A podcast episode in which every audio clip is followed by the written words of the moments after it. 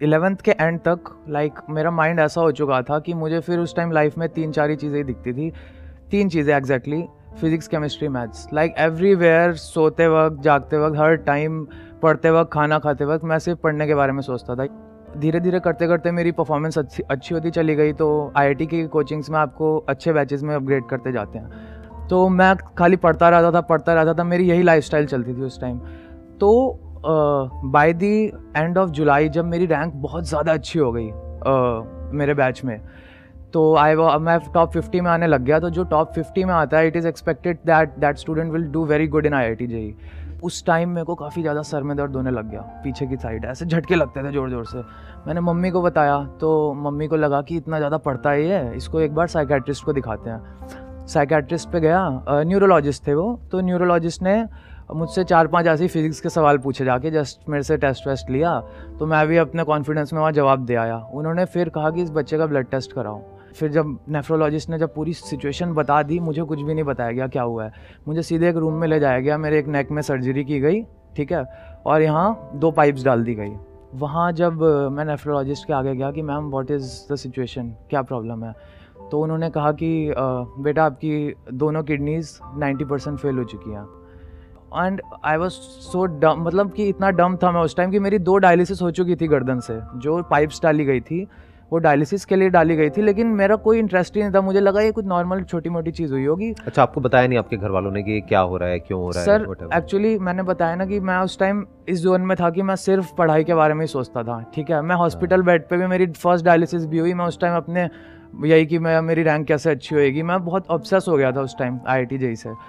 तो उसके बाद उन्होंने कहा कि you urgently need an organ transplant and उसके बिना like it's like you are very young ठीक है? बड़े लोग तो डायलिसिस पर स्टिल चार पाँच साल, दस साल सर्वाइव कर जाते हैं। You are very young to live on dialysis तो वो मेरी फैमिली के लिए तो पूरी ज़मीन खिसक गई। कहाँ मैं आई जाने के सपने देख रहा हूँ और यहाँ पे एकदम से मेरे को डायलिसिस पे डाल दिया गया।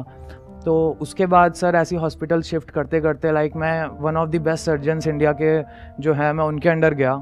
ठीक है? तो उन्होंने मेरा बड़ा हौसला बढ़ाया। उन्होंने सीधे कहा कि बेटा तू कर तैयारी कर। Within one month we will find a donor for you and you will give your exams next year ठीक है? No problem and probably I would be the I would say luckiest person of like India जैसे nation में जहाँ एक लाख लोगों की kidney fail है तो आठ हज़ार लोगों को ट्रांसप्लांट मिलता है। इतना कम रेशियो है। लाइक like, काफ़ी लोगों के मन में फियर्स हैं देने से। और किसी को फाइनेंशियल प्रॉब्लम है। लेकिन मेरी फैमिली वाली उस टाइम ऐसा था, सर, कम से कम दस लोग मुझे डोनेट करने को तैयार थे उस टाइम दस लोग। दैट्स लाइक इतना सेल्फलेस लव है मेरी फैमिली में। मम्मी, पापा, मौसी सब लोग आ गए वहाँ पे कि मेरी किडनी ले लो। एंड फॉर्चुनेटली मेरी मदर से मेरा एकदम परफेक्ट मैच था, ठीक है? And within one month of diagnosis मेरी ट्रांसप्लांट सर्जरी फिक्स हो गई। सब कुछ बहुत अच्छे से हुआ, ठीक है? And probably three two four six months का वो मिलता है। On you have to be on bed rest काफ़ी हैवी मेडिसिन दी जाती हैं पोस्ट ट्रांसप्लांट आपकी इम्यूनिटी एकदम सप्रेस कर दी जाती है। ताकि आपका ये जो बॉडी है, उस ऑर्गन को फ़ौरन ऑब्जेक्ट ना समझे और उसको रिजेक्ट ना कर दे।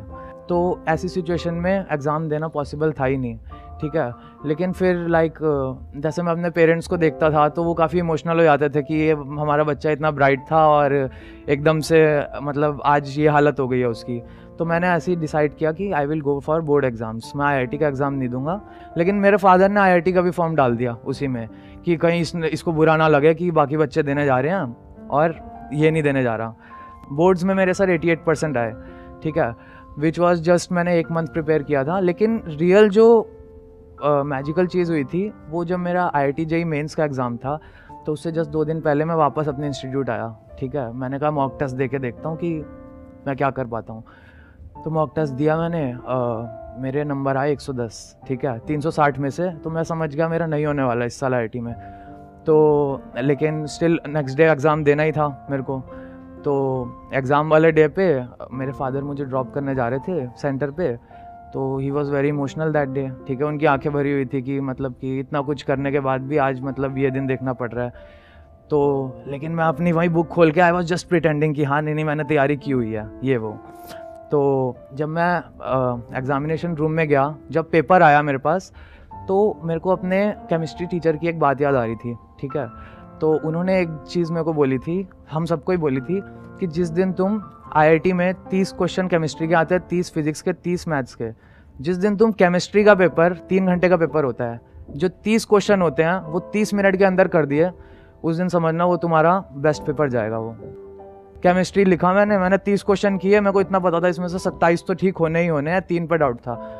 ठीक है, फिर फिजिक्स किया मैथ्स करते करते मेरी तबीयत फिर ख़राब हो गई। तो मैं दो घंटे ही पेपर में बैठा, खाली, तीन में से। एंड फाइनली मेरा स्कोर था two hundred three out of three sixty मेरी रैंक थी एट थाउज़ेंड एंड स्कोर था केमिस्ट्री में वन हंड्रेड फाइव फिजिक्स में एट्टी और मैथ्स में जस्ट अट्ठारह नंबर क्योंकि उसमें तबीयत खराब हो गई थी। और ये सर्जरी के कितने टाइम बाद की बात है? uh, मतलब सर्जरी से मैं डिस्चार्ज हुआ था सितंबर में। सितंबर के बाद मैं फोर मंथ्स बेड रेस्ट पे था। जनवरी से लगा लो सर जनवरी एंड से मैंने तैयारी स्टार्ट की थी तो फेबररी और मार्च मेरे पास था। ठीक है फेबररी मार्च और अप्रैल टू को एग्ज़ाम ही था जेई मेंस का।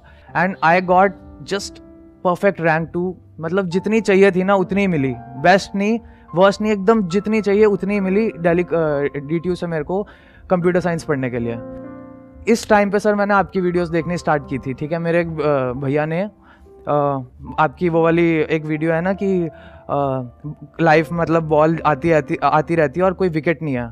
तो वहाँ से मैंने आपकी वीडियोस और उस टाइम सर साइकोलॉजिकली मैं काफ़ी वैसा हो गया था कि मैं स्कूल भी जाता था तो और भाई आईआईटी की तैयारी कर रहा था, क्या हो गया तेरे साथ? तो काफ़ी बुली करते थे स्कूल में भी बच्चे, ठीक है? ब्लड प्रेशर वैसे ही हाई रहता था और ये सब सुन के मतलब उस टाइम इतनी अवेयरनेस नहीं थी कि कैसे हैंडल की जाए ये सारी चीज़ें। सर आपकी वीडियोस मैंने देखनी स्टार्ट करी, ठीक है? आपकी वीडियोस देखते देखते जब मैं कॉलेज भी गया, ठीक है? मैं कॉलेज जाना स्टार्ट किया तो कॉलेज में किसी को ये प्रॉब्लम पता नहीं थी। लाइक मैं छुप छुप के अपनी दवाइयाँ वगैरह खा लेता था और डाइट वाइट एकदम घर से लंच लेके जाता था। लेकिन बहुत सर एक डिफरेंस फील होता था नॉर्मल बच्चों से, ठीक है कि जैसे वो लोग हैंग आउट कर रहे हैं या कुछ भी कर रहे हैं तो और कोई जैसे मैं फुटबॉल भी खेलने आता था तो यहाँ पे जहाँ किडनी लगी हुई थी, वहाँ एक पैड लगा के जाता था। तो लोग हज़ारों क्वेश्चन पूछते थे। फिर लेकिन आपकी वीडियोस देखते देखते सर मेरा एक साल में ना माइंडसेट ऐसा हो गया था कि ये मतलब रैट रेस वाला जो माइंडसेट होता है ना कि यार थोड़ा डिफरेंट करना है कुछ ठीक है? मैंने सोचा मैं म्यूज़िक सीखूँगा अब ठीक है? मेरा पियानो बजाने में सर बहुत इंटरेस्ट था मैं खोजते खोजते एक म्यूज़िक टीचर ढूंढ लिया मैंने जो मुझे सस्ते में पियानो सिखा दे।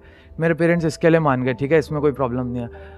पियानो सीखते सीखते आए मैं इतना अच्छा हो चुका था पियानो में कि मेरे सर ने जो बोला था कि जो बेटा तू पाँच पाँच महीने में सीखा है इतना लोग पाँच साल में सीखते हैं। करंटली अभी आप क्या कर रहे हैं? सर फिर उसके बाद कॉलेज में I got job as a data scientist ठीक है, जब हमारी प्लेसमेंट्स हो रही थी लाइफ में जो, जब सब कुछ सेटल हो गया, जब जो मतलब लोग चाहते हैं कि हाँ ये सब चीज़ें होनी चाहिए, जब everything was going fine in two thousand twenty one by me for me कि मैं अर्न भी कर रहा हूँ, ठीक है, मेरे पास एक बहुत अच्छा पैशन भी है और मैं स्पिरिचुअलिटी में भी एंग्रोस था बहुत अच्छे से। लेकिन by the end of August ठीक है आई मैं फिर से हॉस्पिटलाइज हो गया। स्ट्रेंजली ठीक है मेरे बॉडी में बीमारियाँ अपने आप बने जा रही थी बने जा रही थी जिसको डॉक्टर्स के पास कोई जवाब नहीं था। अब जैसे इस हफ़्ते एक बीमारी डायग्नोज हो रही है एक हफ़्ते बाद और कुछ निकल के आ रहा है फिर और वो माइनर प्रॉब्लम्स थी या बड़ी बड़ी प्रॉब्लम मेजर सब मेजर थी सर मेजर थी ठीक है। फिर उन्होंने मेरी एक किडनी की ट्रांसप्लांटेड किडनी की बायोप्सी की ठीक है एंड कहा कि ये किडनी दस साल और चलेगी ज़्यादा से ज़्यादा। दिसंबर सिक्स की बात बता रहा हूँ। फाइव डेज़ बाद मुझे बोला गया कि ये किडनी पाँच साल और चलेगी ठीक है।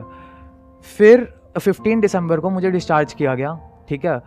एंड वी वर श्योर कि ठीक है, पाँच साल में अभी और ठीक से रहूँगा, ठीक है? लेकिन फिफ्टीन दिसंबर की रात को मेरी ऑक्सीजन फिर अस्सी के नीचे चली गई थी। हम लोग हॉस्पिटलाइज हुए फिर से, ठीक है? एंड उन्होंने मुझे फिर से डायलिसिस पे डाल दिया, ठीक है? कि जो पाँच साल का टाइमलाइन जो डॉक्टर टाइमलाइंस दे रहे थे, उनके लिए भी बहुत स्ट्रेंज सिचुएशन थी कि ये क्या हो रहा है इस बच्चे के साथ।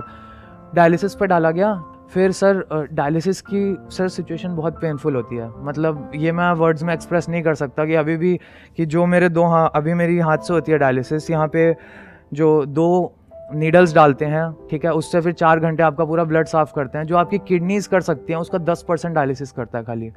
मेरे फादर नेक्स्ट डोनर हैं, ठीक है? आप उनकी आँखों में देख के कभी नहीं बता सकते, ठीक है, कि या बंदा है किडनी ट्रांसप्लांट के लिए प्रिपेयर कर रहा है। सुबह अपने ऑफ़िस का काम करेंगे, ठीक है? चार पाँच उन डोनर्स के ज़्यादा टेस्ट होते हैं, सर मतलब कंपेयर टू रेसिपेंट्स इतना ब्लड देते हैं वो जाके, मेरे को अप डाउन करेंगे, मेरे को डायलिसिस पे ले जाएँगे, लेकिन he never complains about that ठीक है? एज इफ़ कि वो उन्हीं की चीज़ है। समझ रहे हो कि इतनी ज़्यादा इंक्लूजन है, सर, इतनी ज़्यादा इंक्लूजन है।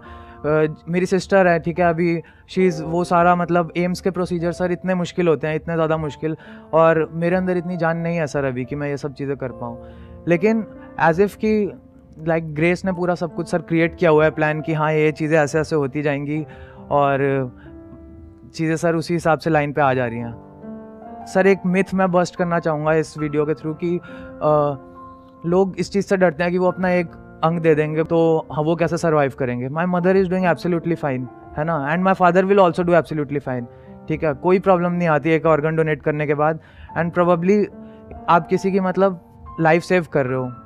इससे बेटर आप कोई चीज़ डोनेट नहीं कर सकते एज फार एज मैंने अपनी लाइफ में जो भी देखा है अभी भी। मैंने पर्सनली अपना एक ऑर्गन डोनेशन फॉर्म साइन किया हुआ है और सबमिट किया हुआ है हॉस्पिटल में हम्म। कि अगर मुझे कभी भी कुछ भी होगा तो मेरे सारे ऑर्गन्स वहाँ पे डोनेट हो जाएँगे और अपनी फैमिली को मैंने बताया हुआ है कि कभी भी ऐसा कुछ हो तो इमीडिएटली मेरे जो सारे ऑर्गन्स हैं वो सब डोनेट होने चाहिए। हम्म, लेकिन वो लोग जो ऐसा नहीं करते हैं किसी अंधविश्वास की वजह से या किसी वजह से तो उन लोगों को कुछ मैसेज आप देना चाहते हैं? यहाँ पे ये कैमरा है, आप जो चाहे बोल सकते हैं ऐसे लोगों को। यस लाइव ऑर्गन डोनेशन के साथ साथ एक कैडियवर ऑर्गन डोनेशन होता है विच मीन्स कि just after your death if you go through an accidental death और any form of death like sudden death आपकी हो जाए तो आपको जस्ट एक फॉर्म साइन करना होता है एंड वो फॉर्म इजीली गूगल पे अवेलेबल है. It is completely free of cost and आपके दोनों ऑर्गन्स आप जो भी डोनेट करना चाहो, उस फॉर्म में आप लिख सकते हो. And whenever the time comes like whenever that situation arises ठीक है the team will team will come and वो ऑर्गन्स आपसे ले लिए जाएँगे and they will be donated immediately to someone who is needy